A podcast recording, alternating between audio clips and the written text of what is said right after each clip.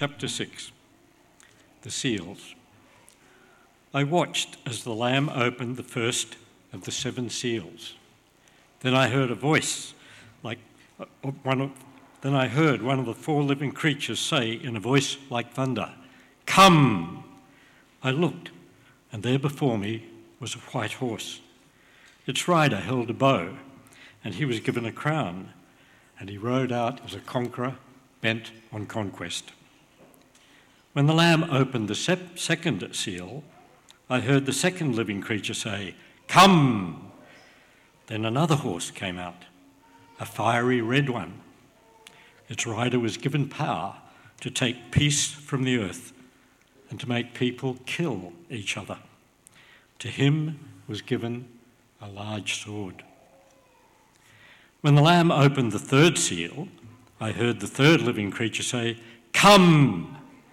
I looked, and there before me was a black horse. Its rider was holding a pair of scales in his hand.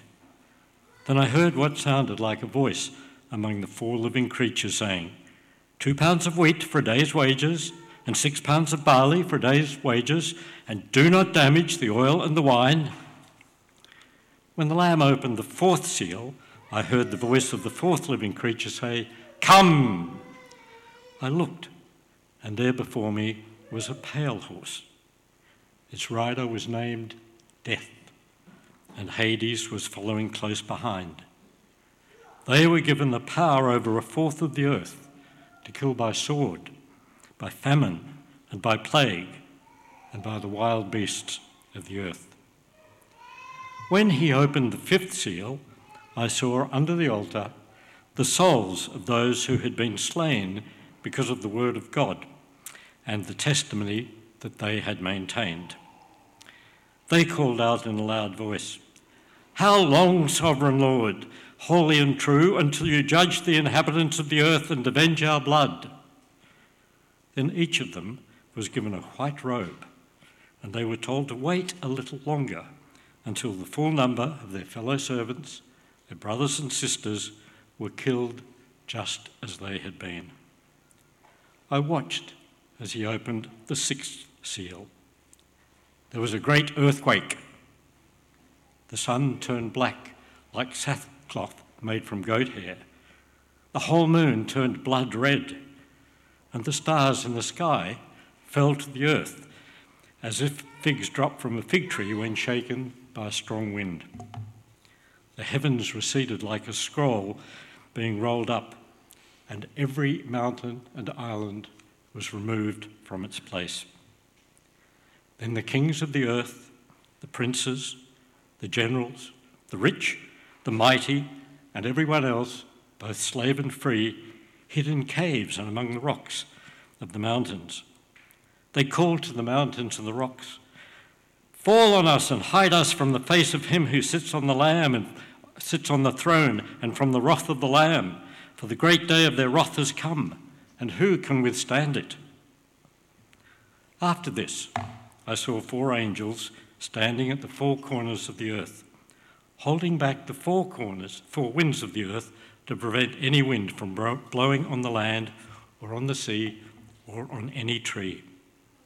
Then I saw another angel coming up from the east, having the seal of the living God. He called out in a loud voice to the four angels who had been given power to harm the land and the sea Do not harm the land and the sea or the trees until we put a seal on the foreheads of the servants of our God. Then I heard the number of those who were sealed 144,000 from the tribes of Israel. From the tribe of Judah, 12,000 were sealed. From the tribe of Reuben, 12,000. From the tribe of Gad, 12,000. From the tribe of Asher, 12,000. From the tribe of Naphtali, 12,000. From the tribe of Manasseh, 12,000. From the tribe of Simeon, 12,000. From the tribe of Levi, 12,000. From the tribe of Issachar, another 12,000. From the tribe of Zebulun, 12,000. From the tribe of Joseph, 12,000. And from the tribe of Benjamin, 12,000. After this, I looked, and there before me was a great multitude that no one could count, from every nation, tribe, people, and language, standing before the throne, of, before the Lamb. They were wearing white robes and were holding palm branches in their hands. And they cried out in a loud voice Salvation belongs to our God who sits on the throne and to the Lamb. All the angels were standing around the throne and around the elders and the four living creatures. They fell down on their faces before the throne and worshipped God, saying, Amen. Praise and glory and wisdom and thanks and honour and power and strength be to our God for ever and ever. Amen. Then one of the elders asked me, These in white robes, who are they? Where did they come from? I answered, Sir, you know. And he said, These are they who have come out of the great tribulation. They have washed their robes and made them white in the blood of the Lamb. Therefore, they are before the throne of God and serve him day and night in his temple. And he who sits on the throne will shelter them with his presence. Never again will they hunger Never again will they thirst. The sun will not beat down on them, nor any scorching heat, for the Lamb at the centre of the throne will be their shepherd. He will lead them to springs of living water, and God will wipe away every tear from their eyes.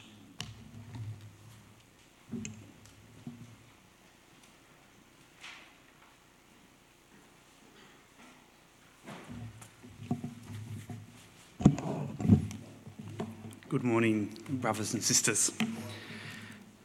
Uh, as we come to God's holy word, uh, let's pray.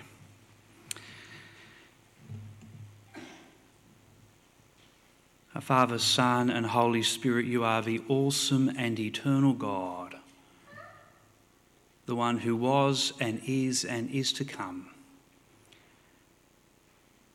We praise you for your gracious generosity, your infinite goodness and your eternal love upon each one of us this morning. That we have the privilege to worship you and reflect the praise and glory that you receive in heaven. Father, we come before you in humility today. Fill us with the Holy Spirit. Give us eyes to see and ears to hear.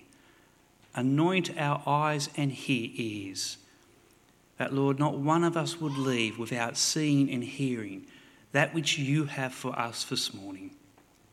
And we ask this in the merciful and mighty name of the Lord Jesus. Amen. When you consider your destiny, what do you see?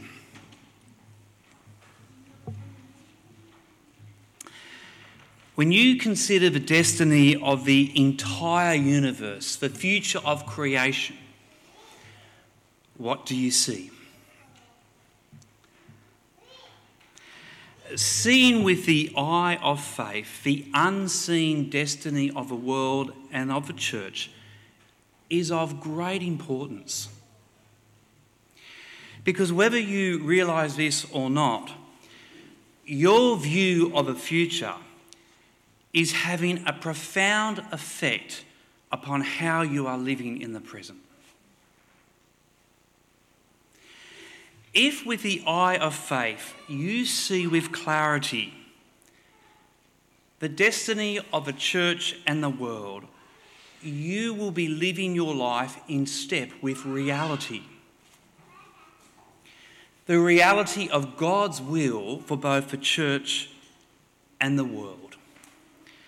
And that's why the next 17 chapters of Revelation is of such fundamental importance for us as sisters and brothers in Christ and as daughters and sons of the King of Kings. Because the Lord, in His most wonderful mercy, is giving to us a clear and compelling vision of both yours and the world's destiny. So that as we read Revelation with the eye of faith, we will experience the surety and certainty of unseen future realities of the entire creation. Such faith, such surety and certainty cannot help but have a profound effect upon our hearts and our hands, what we feel and what we do. And this begins in chapter 6. Let me read to you verse 1. I watched as the Lamb opened the first of the seven seals. Then I heard one of the four living creatures say in a loud voice, like thunder, Come. Remembering last week, the Apostle John sees a vision of God on his throne holding the scroll of destiny, which is sealed by seven seals. And you might remember that written on this scroll is how the Lord will accomplish this world's final redemption. And again, last week, we were told that the scroll can only be opened by someone who not only knows the mind of God, but possesses the authority to do the will of God. The authority to fulfill what's actually written on the scroll. And again, we saw that uh, the only one who possesses such authority is the risen Lord Jesus Christ. He's both the Lion of Judah and the Lamb of God. He is the promised King who through sacrifice triumphs over evil. When we come to chapter 6, you'll notice that Jesus Christ opens the first six seals.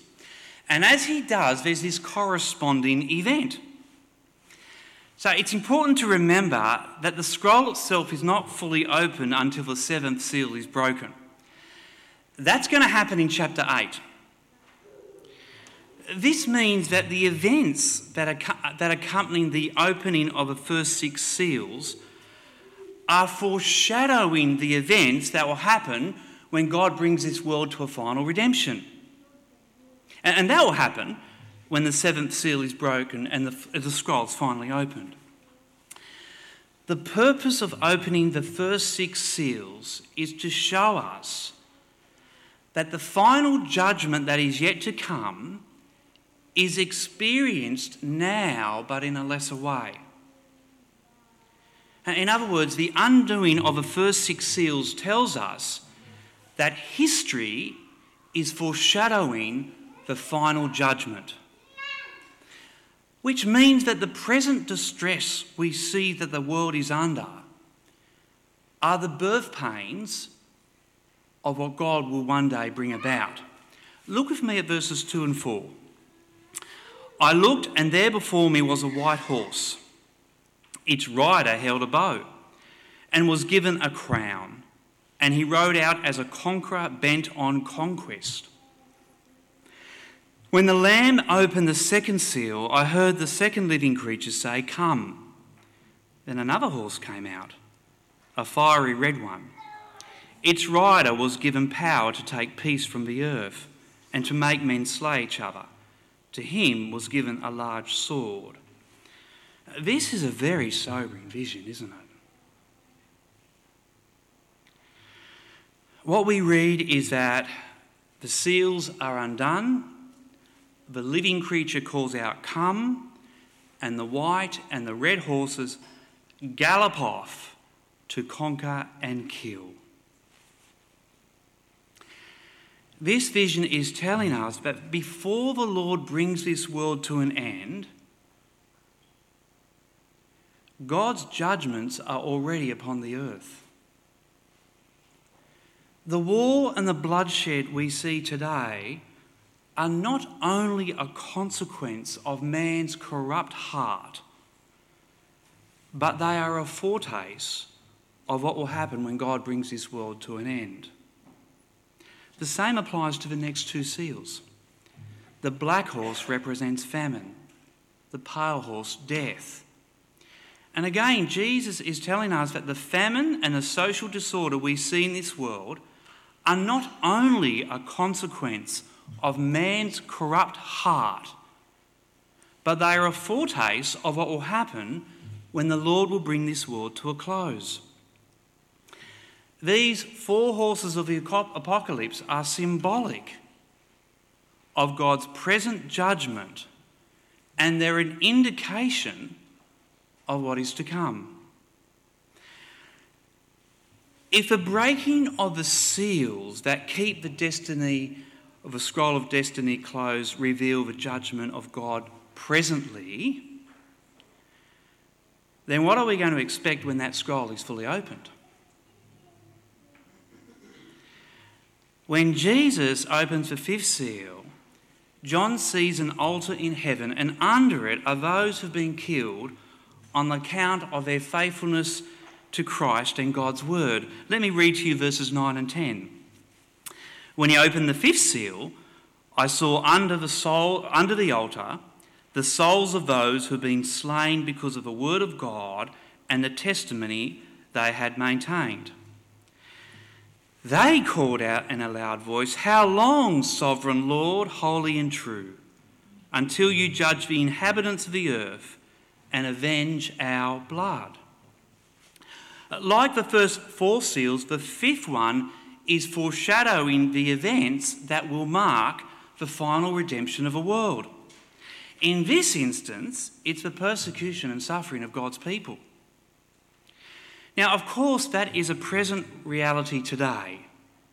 In fact, throughout the ages, God's people have been killed and persecuted on account of their commitment to the Lord Jesus Christ. Millions of Christians in history.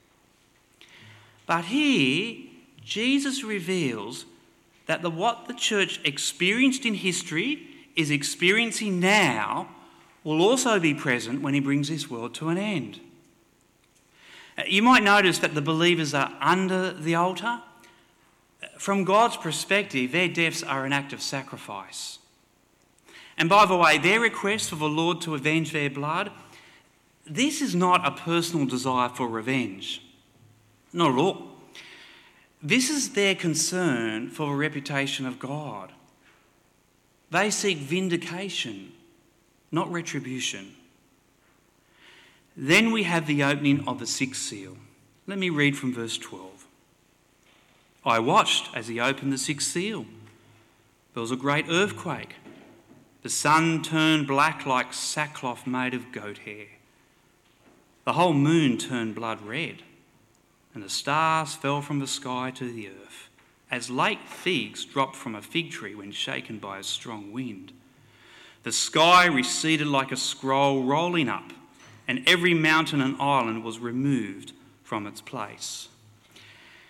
Now, the events associated with the opening of the sixth seal cannot be equated to anything that's happening in this world today or has happened. These are the great cosmic disturbances that will mark the final judgment of God when you think about the sun and the moon and the stars and the skies and the mountains and the islands, we think of God as holding them together in perfect order, which He does. So the breakdown of a heavenly order is a grim announcement that the end of the world is at hand. Can you imagine the terror that will fill the hearts of everyone who will witness such an event. From the opening of these six seals, we learn, amongst other things, that our world is destined for judgment. The wars, the famines, the disease, the distresses that have marked mankind's history, that are a part of our present world, they are foreshadowing, according to Christ, the final and dreadful judgment. And we also learn that the church, us, God's people, will not be immune from the persecution that will accompany God's judgment, just like we're not immune from persecution today. I want to take just a moment to talk about, or at least to consider, God's judgment. The wrath of God is a fundamental theme that runs throughout the scriptures. In today's world, it is not a politically correct thing to talk about, let alone preach about. But talk about we must. According to God's word, his judgment is both a present reality and a future event. It is not personal vindictiveness on God's part nor is it an impersonal process of retribution. It is the consequence, it is the response of God's holiness to this present, persistent, and unrepented wickedness of our rebellious world. My sisters and brothers, God has revealed himself to the world through the creation. He has revealed himself to the world through the Lord Jesus Christ and the wonderful news of the gospel. Throughout history, God invites us, all people, to come to him, that he will give us life, both now and for eternity. The Lord Jesus Christ is always willing to forgive, always willing to liberate always willing to reconcile us to the Father, and always willing to restore us from our brokenness to wholeness. But the world is unwilling to believe. What is left for God to do? If the world refuses to be redeemed through Christ, Christ will redeem the world through judgment. There is much I could draw out from this chapter, but today I just want to bring to you one implication from what we read.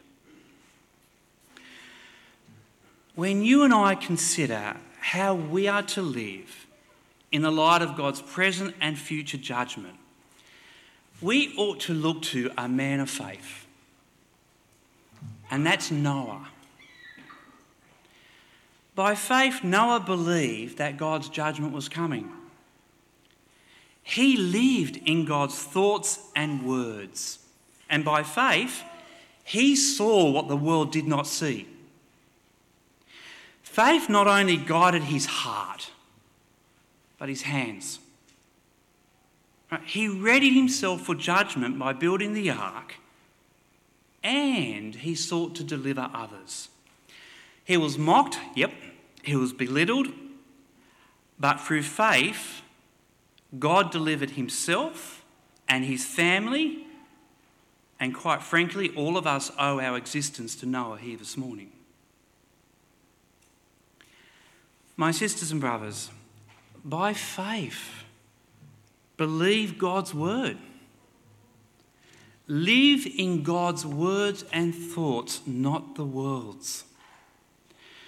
Allow your faith to move not only your heart but your hands. Ready yourself for God's coming judgment by trusting and resting your all in the true ark, the Lord Jesus Christ. And by faith, warn others of what is to come. We must be messengers of mercy to the perishing. Do you know that the language of judgment has been wiped out of a Christian dictionary? We don't even speak about judgment to each other. And I'll tell you why. In ages past, the world belittled us for believing in God's judgment. But today it berates us. It accuses us of coercive control. That is, we are using fear to control the congregation. My sisters and brothers, by faith, let us speak the truth in love.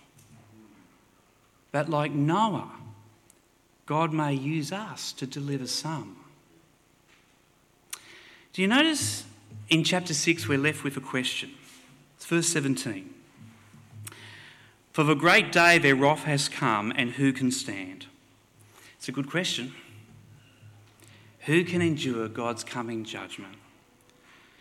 Well, this is fascinating because instead of the Lord Jesus at this point moving right on to opening the seventh seal in that scroll of destiny and, and have him tell us how he'll redeem this world, we have this interlude. Right? Because the scroll of destiny will open in chapter 8. We have this interlude in chapter 7, and the purpose of chapter 7 is to answer that last question in chapter 6. And the answers may surprise you. Look with me at verses 3 and 4. Do not harm the land or the sea or the trees until we put a seal on the foreheads of the servants of God. Then I heard the number of those who were sealed 144,000 from all the tribes of Israel. Did you notice that before there, there is this unleashing of destruction, the angel calls out, Do not harm the earth until God's people are sealed? The reason for the delay is that God's people will be protected from a coming judgment.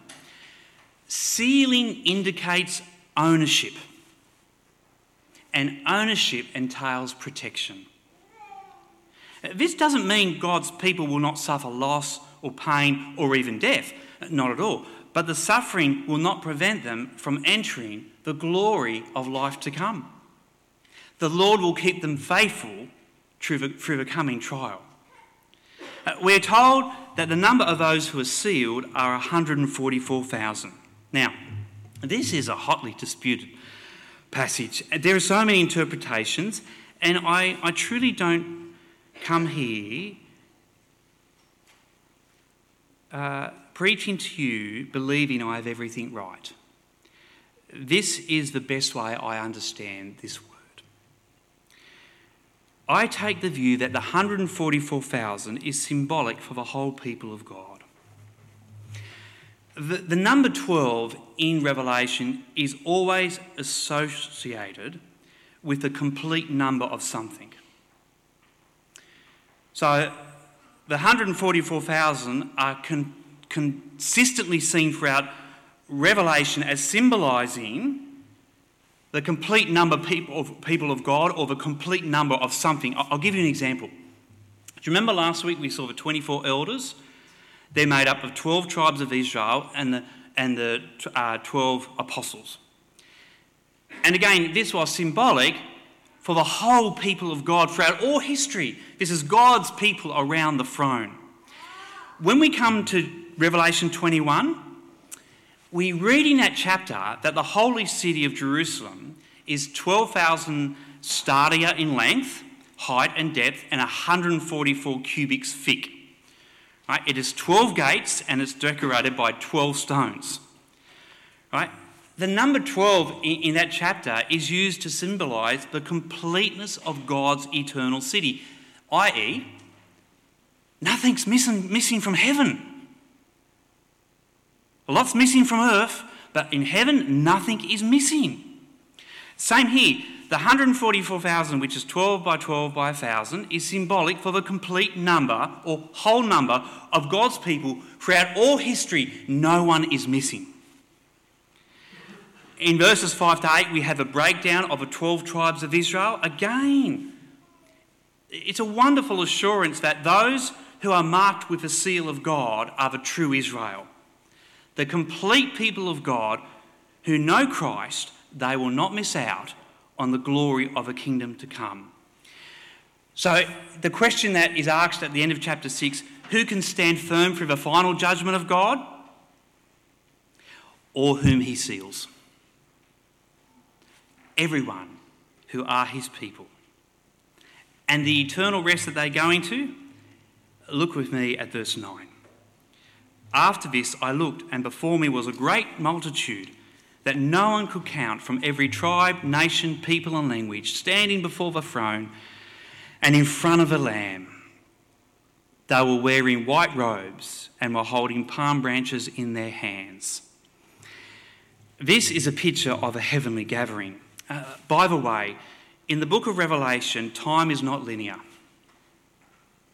So we'll go back in history, we'll come to the present, we'll go to the future, we'll come back. It's not linear.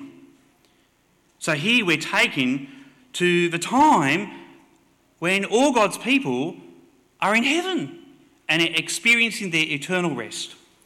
And that rest, according to verses 13 to 16, is infinitely glorious.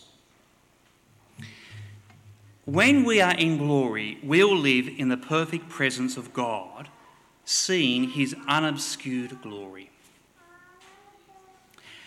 We will be presented to God as pure and blameless, and will experience the infinite joy of serving the Lord perfectly.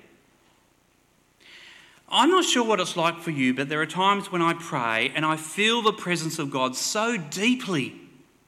I long for it to deepen. In heaven, it will be far deeper than I could ever imagine.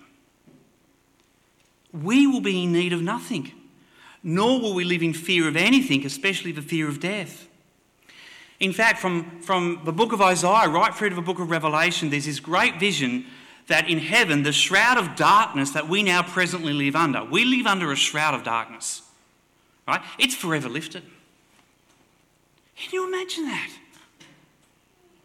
Never hurting, never weeping, never mourning, never suffering. All we see is the glory of God and live in His presence, experiencing the blessing of life as God intended.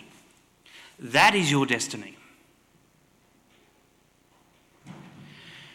Revelation chapter 6 is revealing to us that the destiny of the world will be judgment.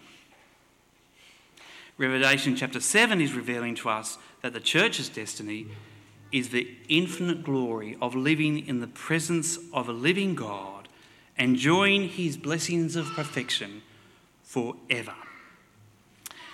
Friends, let me share with you one final reflection from these chapters. When you look to the future of this world and the future of the church, look with the eye of faith. Believe what God is revealing to us in, in His Word.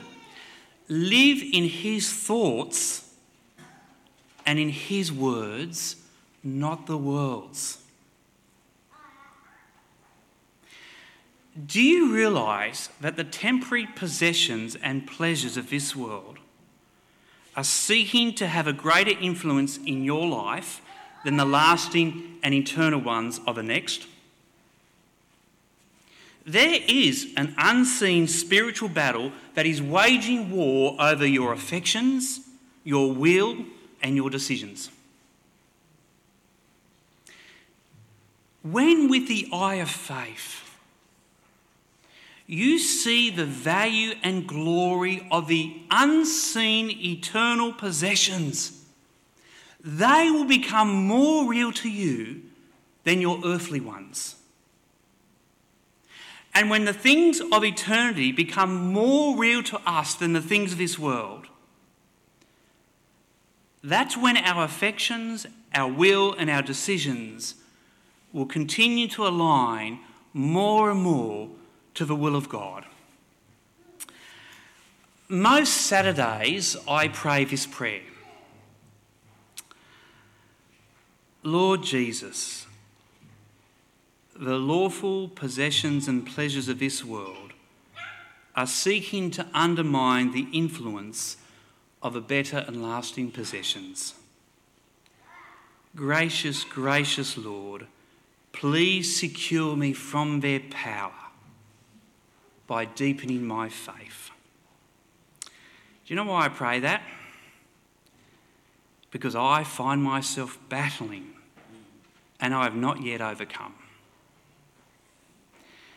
Sisters and brothers, when it comes to the world's future and to your future, don't be satisfied with ignorance. Look with the eye of faith.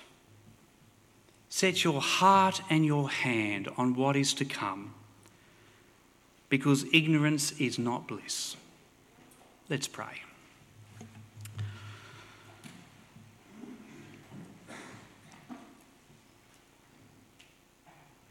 Our gracious Father, we thank you today that you, you pull back the curtain of the eternal realities and give to us the eye of faith, we experience the certainty of things unseen and the surety of things hoped for. Praise your name, Lord, for being so gracious to us. Father, we ask today, please continue to lead us. May we live in your thoughts and your words ever more deeply. May our hearts, our affections, and our hands, Lord, be set upon the things that last for all eternity. We pray, Lord, that the present possessions and pleasures of this world will weaken in their influence over our lives, that the lasting and eternal ones will be more real to us than the things we own today. And we pray this for your glory. That when the angels and the heavenly beings look to us, they will say, How wonderful and how wise is the living God to restore those broken people to the glory of his image. Father, this we pray in Jesus' name. Amen.